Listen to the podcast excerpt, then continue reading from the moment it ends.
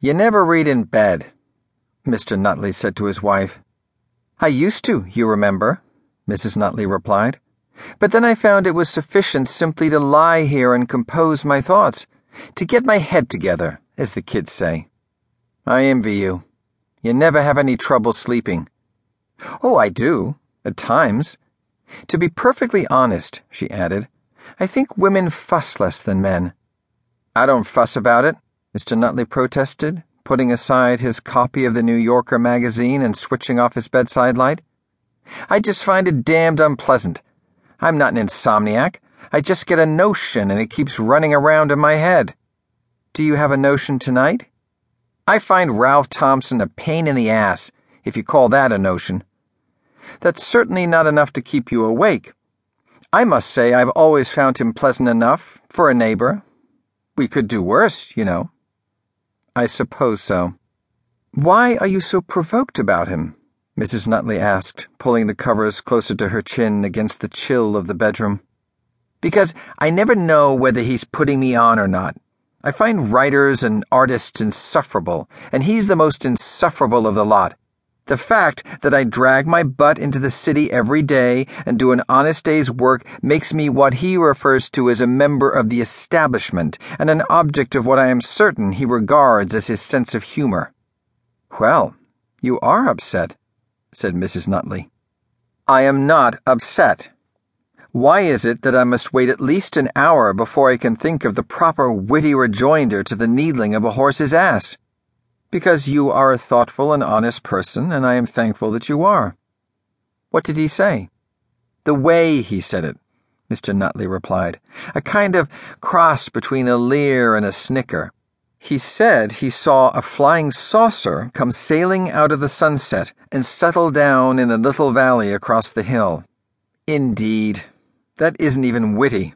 You probably fell into his trap and insisted that there was no such thing as a flying saucer. I'm going to sleep, said Mr. Nutley. He turned over, stretched, wriggled into the bedclothes, and relapsed into silence. After a minute or so, he asked Mrs. Nutley whether she was still awake. Quite awake. Well, I said to him, Why don't you go down there and look at it, if you knew where it landed? He told me he doesn't trespass on millionaires' property. Does he think we're millionaires? A man who sees flying saucers can think anything. What's got into this country?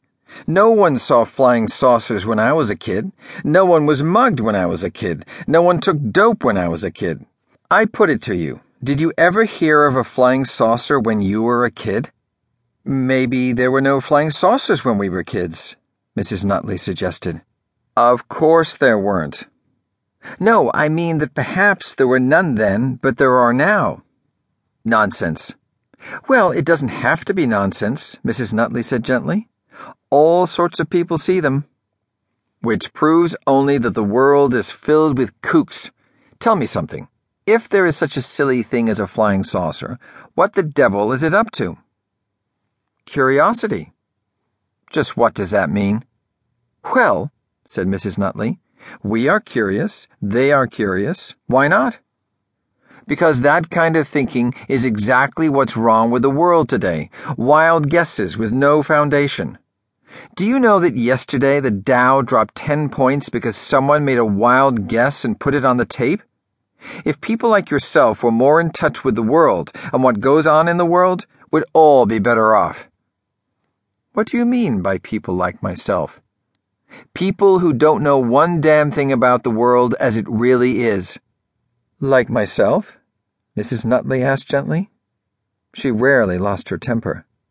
Well, what do you do all day out here in the suburbs or exurbs or whatever it is 60 miles from New York? I keep busy, she replied mildly. It's just not enough to keep busy. Mr. Nutley was off on one of his instructive speeches, which, as Mrs. Nutley reflected, came about once every two weeks when he had had a particularly bad bout of insomnia.